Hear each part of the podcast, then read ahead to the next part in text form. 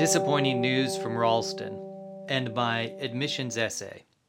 This evening I found out that I had not been admitted to Ralston College's MA in Humanities. Ralston College is a new institute of higher learning focused on free thought, free speech, truth, and beauty.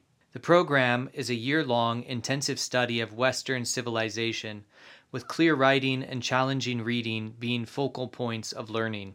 The emphasis on reading reminded me of what Groucho Marx once said Outside of a dog, a book is a man's best friend.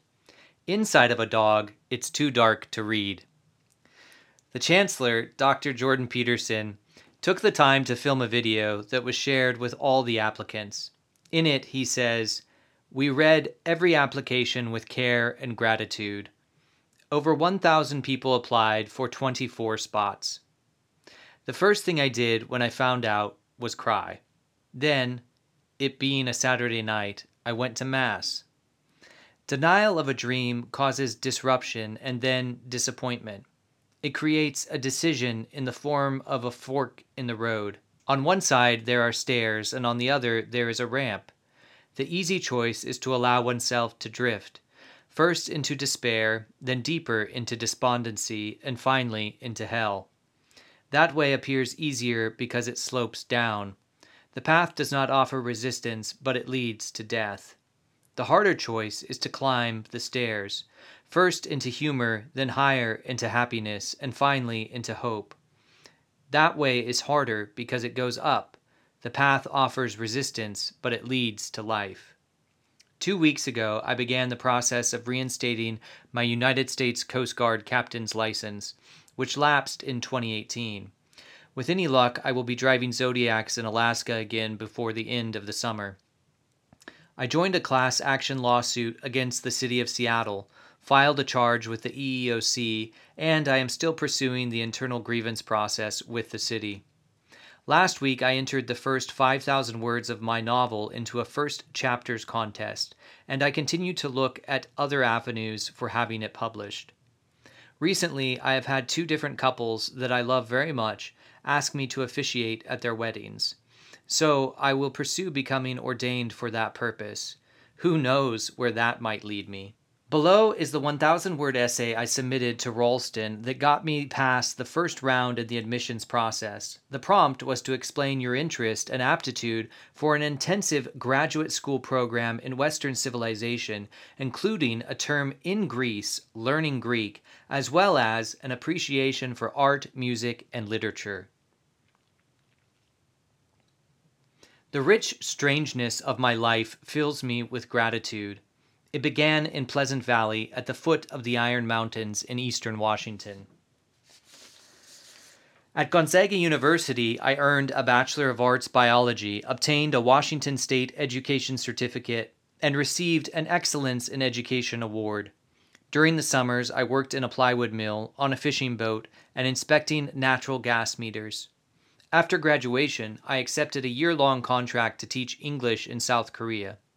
It was in Seoul that I learned healthy ways to deal with homesickness, to take pedagogical risks while teaching, to avoid disenchanted expats, and to make friends who wanted the best for me. I climbed a mountain while exploring one morning. At the peak stood a crumbling bong-su, an ancient fire beacon used as a signal half a millennium before. I found its beauty and connection to the past worthy of marvel. After my contract, I volunteered for a Korean NGO in Cambodia, where I lived and taught for three months. I witnessed the sunrise over Angkor Wat and bowed before the pagoda of human skulls at the killing fields. Returning to the U.S., I taught science and sailing for a nonprofit on Hyde Street Pier in San Francisco. Leading experiential learning programs on historic restored ships, I learned how to stand with my shoulders back and keep a crowd's attention while the wind whipped the yard lines. My friend worked for the San Francisco Symphony and would get me free tickets. The harmonious interplay of patterns enraptured me as I sat in the darkened hall. Then, Lindblad Expeditions hired me as a deckhand and I sailed beyond the Golden Gate. I earned my United States Coast Guard license and was promoted to third officer. I piloted two National Geographic vessels through fjords in southeast Alaska and beside the red rocks of Baja. Two years passed. I accepted a position in Lindblad's Seattle office in marine operations.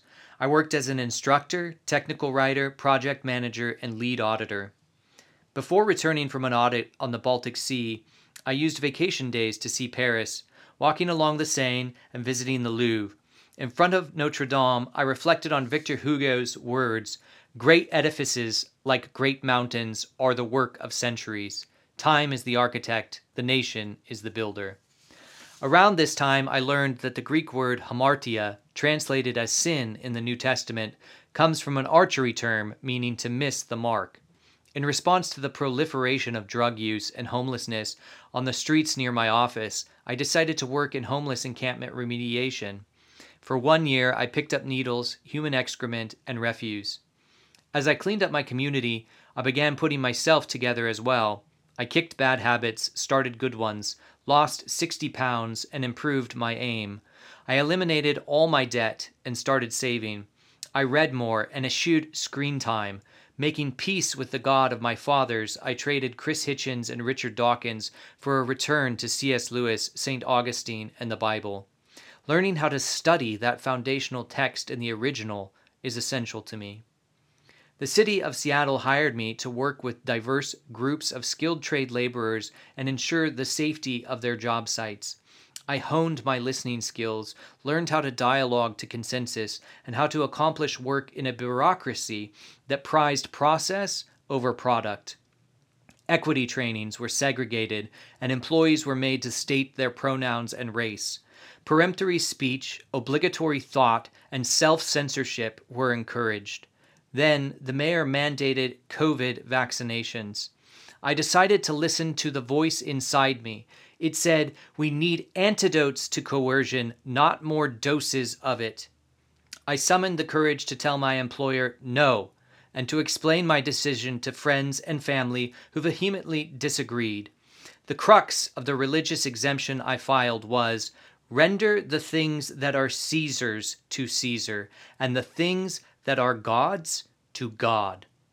My exemption was approved, but in a catch 22, no accommodation was offered. On November 2nd, 2021, I was separated for failing to comply with the mandate. On November 3rd, 2021, at 6 a.m., I started writing. I began a Substack and wrote a 100,000 word draft for a novel titled Year Zero. I continued volunteering at a program for teens in transitional housing I've assisted at since early 2021. I completed a transcontinental road trip, spending two weeks with a trucker convoy and three weeks visiting state slash national parks and historic sites. In DC, I noted with appreciation how Bacon's Lincoln Memorial echoed the gravitas of Phidias's Parthenon. One of my heart's desires is to study the architecture that influenced the Hellenic beauty represented in our capital. I spent the last six months writing because I believe that the Logos, the redemptive power and divine wisdom of words, is how we build the world. There are an infinite number of facts. Anyone can gather those that suit them, but a good story, like good music or art, is invulnerable to criticism. Narrative is the theory of everything. The West is built on words because they are mightier than weapons. But language in the West is being assailed. Now is the time to be able to use words properly. The past has given us giants. We must decide which ones to stand on the shoulders of and which ones to slay. I believe Ralston College will equip me to tell the difference. It is no small thing to be alive, to shoulder the burden of one's humanity instead of shirking it, to replace fear with more imaginative stories about you and me.